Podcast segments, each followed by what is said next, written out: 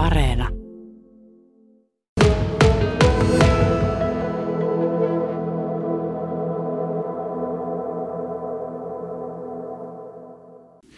Aimo Ruusunen, sinä olet tehnyt kirjan Venäjän Karjalassa teloitetuista suomalaisista.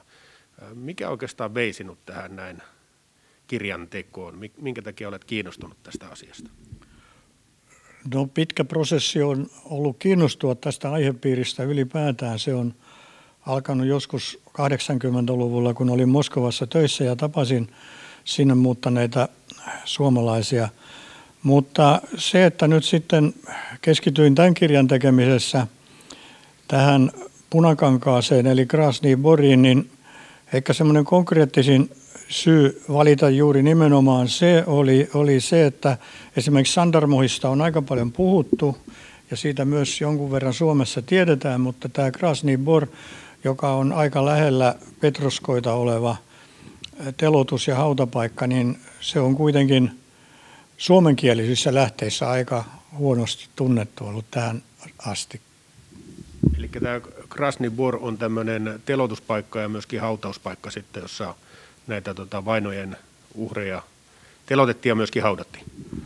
No se on Männikkö noin 20 kilometriä Petroskoista Kaakkoon äänisen rantatietä pitkin ja äh, lähinnä juuri Dmitrievin äh, ja muidenkin paikallisten tekemien tutkimusten mukaan siinä Männikössä on vajaa 1200 telotettua ihmistä haudattuna – ja ne telotukset on tapahtunut loppukesällä ja alkusyksystä 37 ja taas sitten vuotta myöhemmin, eli, eli loppukesällä ja alkusyksystä 38. Ja tämä suomalaisten telotukset on tapahtunut pääasiassa 38. Eli kysymys oli näistä niin sanotusta Stalinin vainoista sitten, jotka alkoi silloin 37. Tuota, noin. Minkä, sinä olet tehnyt tämmöisiä henkilöhistorioita, voi kai sanoa, tähän kirjaasi näistä ihmistä, jotka sitten telotettiin. Voiko noin jotenkin yleisesti kuvailla, että keitä he oikeastaan olivat? No ihan lyhyesti sanottuna, melkein kaikki olivat tavallisia työläisiä. 25-40-vuotiaita, jotka toimivat erilaisissa työläisammateissa etupäässä, sellaisissa, jotka liittyy Karjalan silloiseen kaikkein tärkeimpään elinkeinoon, eli metsätalouteen ja sen niin kuin jalostukseen eri, eri muodoissa, paperin valmistukseen ja puujalostusteollisuuteen ja niin poispäin, ja metsän kaatoon tietenkin. Jonkun verran oli, oli varsinkin 37 Krasniborissa telotetuissa muutamia tällaisia esimerkiksi upseerikoulutuksen saaneita ja vähän vastaavissa asemassa olevia. Ja sitten näiden karjalaisten joukossa, joita täällä Krasniborissa on joku neljä ja puolisataa, niin heissä taas oli huomattava määrä kolhoosien työntekijöitä ja esimerkiksi kolhoosien puheenjohtajia. Mutta että kyllä tässä kysymys on niin kuin työtä tekevistä ihmisistä. Eli siinä mielessä voisi ajatella, että he eivät olleet minkäänlaisia johtohenkilöitä tai tällaisia, niin kuin, jotka olisivat jotenkin soluttautuneet sinne johtopaikoille tekemään tihutöitään länsima- länsimaiden agentteina tai jotain tämmöistä. No oikeastaan yhdestä ainoasta henkilöstä voidaan sanoa hyvin suurilla lainausmerkeillä, että hänellä oli joku merkittävä asema. Hän oli, oli tuota, viimeisessä työssään Karjalan radion poliittisten ohjelmien päällikkö, mutta en mä nyt sitäkään tehtävää kyllä pidä minään tasavallan mitassa niin kuin kaikkein merkittävimpiin kuuluvana sitten oli, oli joitakin, jotka, jotka oli niin kuin sanotaan työjohtotehtävissä ja vastaavissa, mutta, mutta eivät todellakaan missään niin kuin hallinnon yläportaalla. No mikä oli sitten se syy, se virallinen syy, miksi heidät telotettiin sitten? Onko siellä näkyvissä jonkinlaista yhteistä linjaa, että, tai oletko tutustunut siihen, että mikä oli se tuota, minkä mikä annettiin niin kuin heidän syykseen pistettiin? No useimpien kohdalla tämä syyte, johon sitten myös perustui se tuomio, niin se koski vakoilua, taikka sitten siihen yhdistettiin esimerkiksi vahingonteko rikos taikka, taikka suunnitelma tehdä jotakin vahinkoa yhteiskunnalle, käyttää hyväksi yhteiskunnan omistamaa yhteistä omaisuutta tai jotain tämän tyyppistä. Nämähän oli kaikki, siis kaikki näistä ihmisistä on rehabilitoitu, no ehkä siellä on yksi tai kaksi, joista ei ole sitä tietoa, eli heidän maineensa on palautettu ja syytteet ja tuomiot on todettu asiattomiksi. Niillä ei, niillä ei ollut mitään asiallista perustetta ja, ja, ja näistä puhuminen on tietysti siinä mielessä vähän, vähän, vähän, vähän kiusallista, että täytyy aina samaan hengenvetoon sanoa tämä, että ne olivat keksittyjä syytöksiä. Joten, joten kun me luemme, että jotakin ihmistä on syytetty vakoilusta, niin samalla hengenvedolla meidän pitää muistaa, että häntä on syytetty keksitysti vakoilusta, koska se tu, syyte ja tuomio on jälkeenpäin todettu pätemättömäksi. No, mikä on sinun mielipiteesi sitten, minkä vuoksi heidät tuomittiin? No se oli osa tätä isoa prosessia, jossa ehkä jopa lähemmäksi 700 000 ihmistä menetti henkensä kuolemantuomioiden kautta Neuvostoliitossa 30-luvulla. Tarkkaa määrää nyt ei voi edes kukaan sanoa ja, ja suomalaistenkin osalta määrät on niin sanotusti hakusessa, mutta kyllähän tällaisia suunnilleen tietoja, jotka – joiden täytyy olla jonkun verran luotettavia, on olemassa. Esimerkiksi Nikita Khrushchev jo ennen tätä kuuluisaa 20. puoluekokousta tilas niin kuin tietoja siitä, että mitä tuomioita maassa oli annettu. Ja kyllä nämä niin kuin nykyiset käsitykset vastaa aika hyvin sitä, mitä, mitä silloin jo niin kuin järjestelmässä tiedettiin, ne, ne jotka tiesivät asiasta jotakin. No siinä oli sitten koko Neuvostoliiton kattava puhdistusaalto, mutta voiko sanoa, että suomalaiset jotenkin sitten erosi tästä, vai oliko niin, että suomalaiset olivat vaan niin kuin rikka rokassa, jos näin voi sanoa edes tämmöisessä asiassa niin kuin yksi osa tätä, vai voiko sanoa, että suomalaiset jotenkin erottuivat tässä, että enemmän tai vähemmän heitä otettiin? No tietysti tämä teki tilanteesta erikoisen, että oli muodostettu tämä Karjalan – autonominen sosialistinen neuvostotasavalta, jossa oli, jolla oli suomalainen johto eh, silloin 20-luvulta eh, alkaen.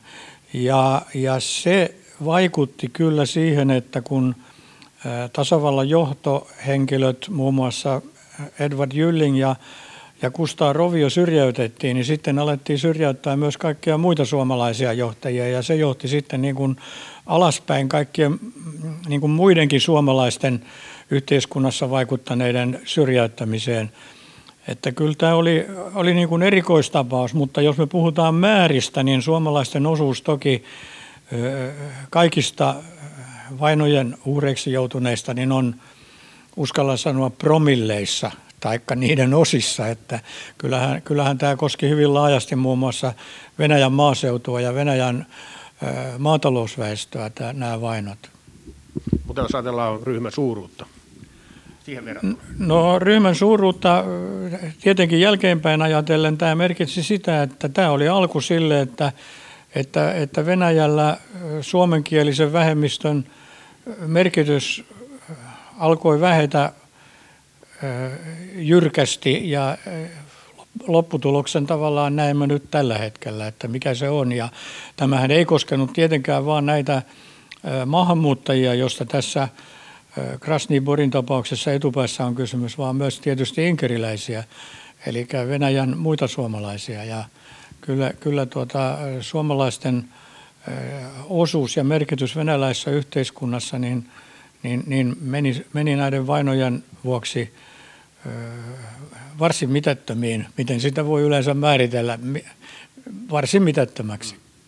No voiko tässä sanoa, että tässä oli jonkinlainen etninen puhdistus sitten? Oliko tässä niin kuin viitteitä tai siihen? No en tiedä, koska siis sama, samalla tavalla voitaisiin sitten puhua Venäjän saksalaisista, Venäjän virolaisista, Venäjän latvialaiset ja liettualaisetkin joutu sitten, kun nämä maat liitettiin Neuvostoliittoon, niin vainojen kohteeksi, karkotusten kohteeksi ja niin poispäin. Tällaisia vainojahan oli Tsetseenit karkotettiin lähes kaikki sieltä, mikä oli heidän niin kotimaansa, esimerkiksi silloin Stalinin aikana. Näitähän oli hyvin paljon, että tietenkin niistä kaikista voidaan käyttää tällaistakin nimitystä kuin etninen vaino, mutta täytyy niin kuin muistaa, että se pitää niin kuin korottaa muutamaan potenssiin, koska se todella koski niin kuin, niin kuin hyvin monia eri kansallisuuksia ja eri tavalla vähän eri puolilla isoa maata. No, äh, tätä on nyt tutkittu sitten ja nämä on saatu jossain määrin niin kuin tietoisuuteen, mutta nyt tässä on noussut sitten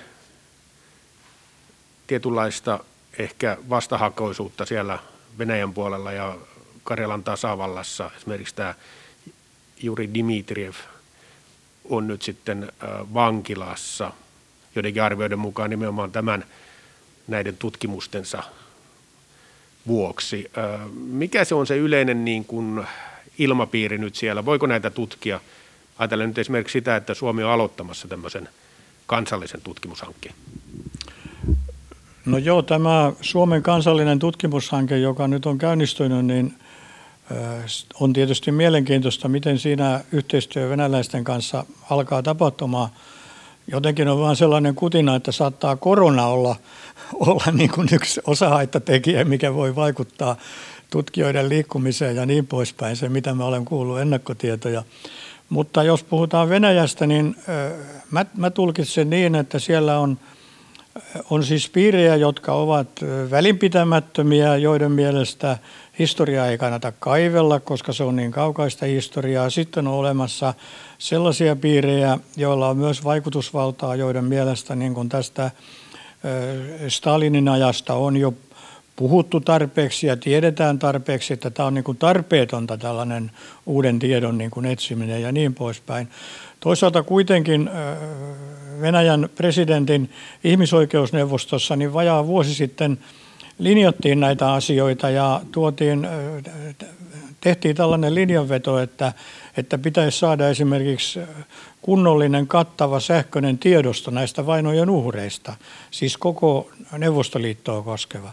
Ja sitten, sitten on suunnitelma Moskovassa Butovon telotuspaikan ja hautausmaan museoimisesta ja, ja sitten on olemassa suunnitelma näiden telotus- ja hautapaikkojen suojelun paremmasta järjestämisestä ja niiden etsimisestä ja niin poispäin. Että, ja sitten siihen täytyy lisätä tietenkin sekin, että Venäjällähän on kuitenkin aktiivisia toimijoita, jotka tutkii näitä asioita koko ajan sekä näitä alueellisia memoriaaliyhdistyksiä, mutta sitten myös yksityisiä säätiöitä. Sitten Venäjän kansalliskirjastolla on tällainen projekti, johon kuuluu kyllä muitakin kuin vainoasioita, mutta yksi osa on, on niin kuin vainojen uhrien dokumentointi ja niin poispäin. Että kyllä tässä tapahtuu hyvin, hyvin monenlaisia asioita ja mm, esimerkiksi tämä, mitä mä mainitsin – näistä venäläisten suunnitelmista, niin mielenkiinnolla odottaa, että tuleeko niistä jotakin konkreettista. Ja myös tietenkin nyt sitten se, että miten tämä kansallisarkiston, eli suomalaisten projekti alkaa edetä. Sehän on nyt ihan lähtö, ei lähtökuopissa enää, mutta lähtömetreillä liikkeellä. Sitten on myöskin toisenlainen ilmiö, eli se, että yritetään tulkita näitä uudelleen sitten esimerkiksi tämän Krasnevorin merkitystä siinä mielessä, että Suomala, onko siellä ylipäätään haudattu niin kuin, suomalaisia vai, vai onko siellä haudattu jotain esimerkiksi suomalaisten vangiksi ottamia venäläisiä. Eikö tämmöinenkin tendenssi No Krasniborin osalta ei ole mitään epäilyjä eikä, eikä riitaa eikä kukaan ole esittänyt sellaista. Mutta Sandarmohin osaltahan on esitetty, että että näiden, näiden vainojen aikana ammuttujen lisäksi siellä olisi ehkä runsaastikin suomalaisten ampumia sotavankeja tai muita neuvostokansalaisia. Tämä on se niin kuin hypoteesi, jota, jota muutama vuosi sitten alettiin esittää ja, ja joka on sitten pyörinyt venäläisessäkin mediassa ja niin poispäin, mutta sen osalta on kyllä viime aikoina ollut toisaalta suhteellisen hiljasta, että tässähän on semmoinen käytännön jumitilanne, että suomalaiset, kaikki suomalaiset tutkijat, jotka on tätä kommentoinut, on pyytäneet, että venäläiset tutkijat, jotka esittää tällaisia teorioita, tulisivat tutkimaan myös suomalaisia arkistoja ja selvittäisivät niin kuin Suomen armeijan toiminnan sinä aikana, kun tällaista on sanottu tapahtuneen. Ja, ja tuota, suomalaiset on näitä asioita tutkinut ja, ja minusta niin kun, ö, olen, olen samaa mieltä kuin, kun tuota, monet asiasta puhuneet suomalaiset tutkijat, että tästä pitäisi yhdessä puhua sen tiedon perusteella, mitä meillä on kaivettavissa esimerkiksi molempien maiden arkistoista. No, mikä mielestä on tämmöinen niin kuin yleinen ilmapiiri nyt tällä hetkellä sitten? Onko, onko edellytykset tämmöiselle yhteistyölle ja ylipäätään tämän asian lisätutkinnalle? Tuntuu jotenkin, että tässä on vähän niin kuin Venäjän puolelta ollaan lyömässä jarruja pohjaa.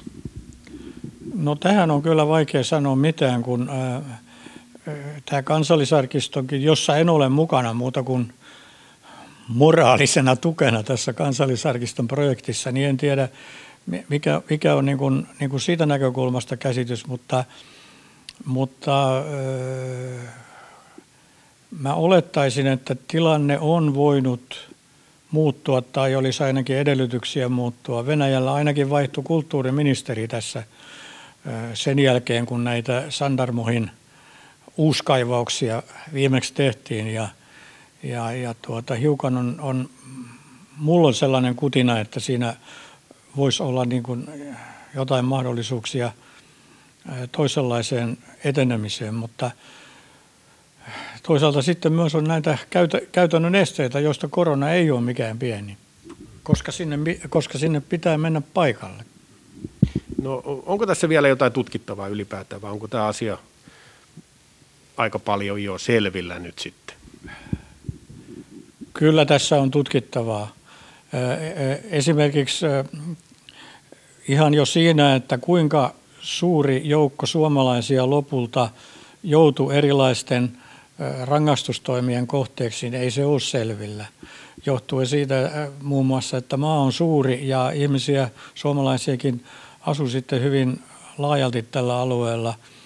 Ja sitten toinen asia, että on sellaisia erityisryhmiä esimerkiksi, ei pelkästään upseerit, vaan puna-armeijan palveluksessa olleet, joista ei oikein ole tietoa – ja sitten on näitä karkutuksia, joista ei oikein ole kaikista täyttä tietoa, että ketkä, ketkä karkutettiin ja milloin ja mihin ja, ja niin poispäin. Ja kyllä tässä on sellaista. Ja sitten tietysti se, mikä on tuntunut julkisuudessa kovasti kiinnostavaa, että halutaan jotain kokonaislukuja joita kuitenkaan varmaan koskaan ei, ei niin kuin täydellisenä tulla saamaan, mutta näitä, näitä kovasti on niin kuin toivottu, että, että me tietäisimme. Mutta täytyy nyt sanoa siitä kansallisarkistoprojektista, että sehän ei tutki vain vainojan kohteeksi joutuneita suomalaisia, vaan kaikkia Neuvostoliiton alueella asuneita suomalaisia 1900-luvun aikana, mikä on tietysti paljon suurempi joukko. Ja niiden elämään kuuluu hyvin paljon muitakin asioita kuin nämä vuodet 30 7 ja 38.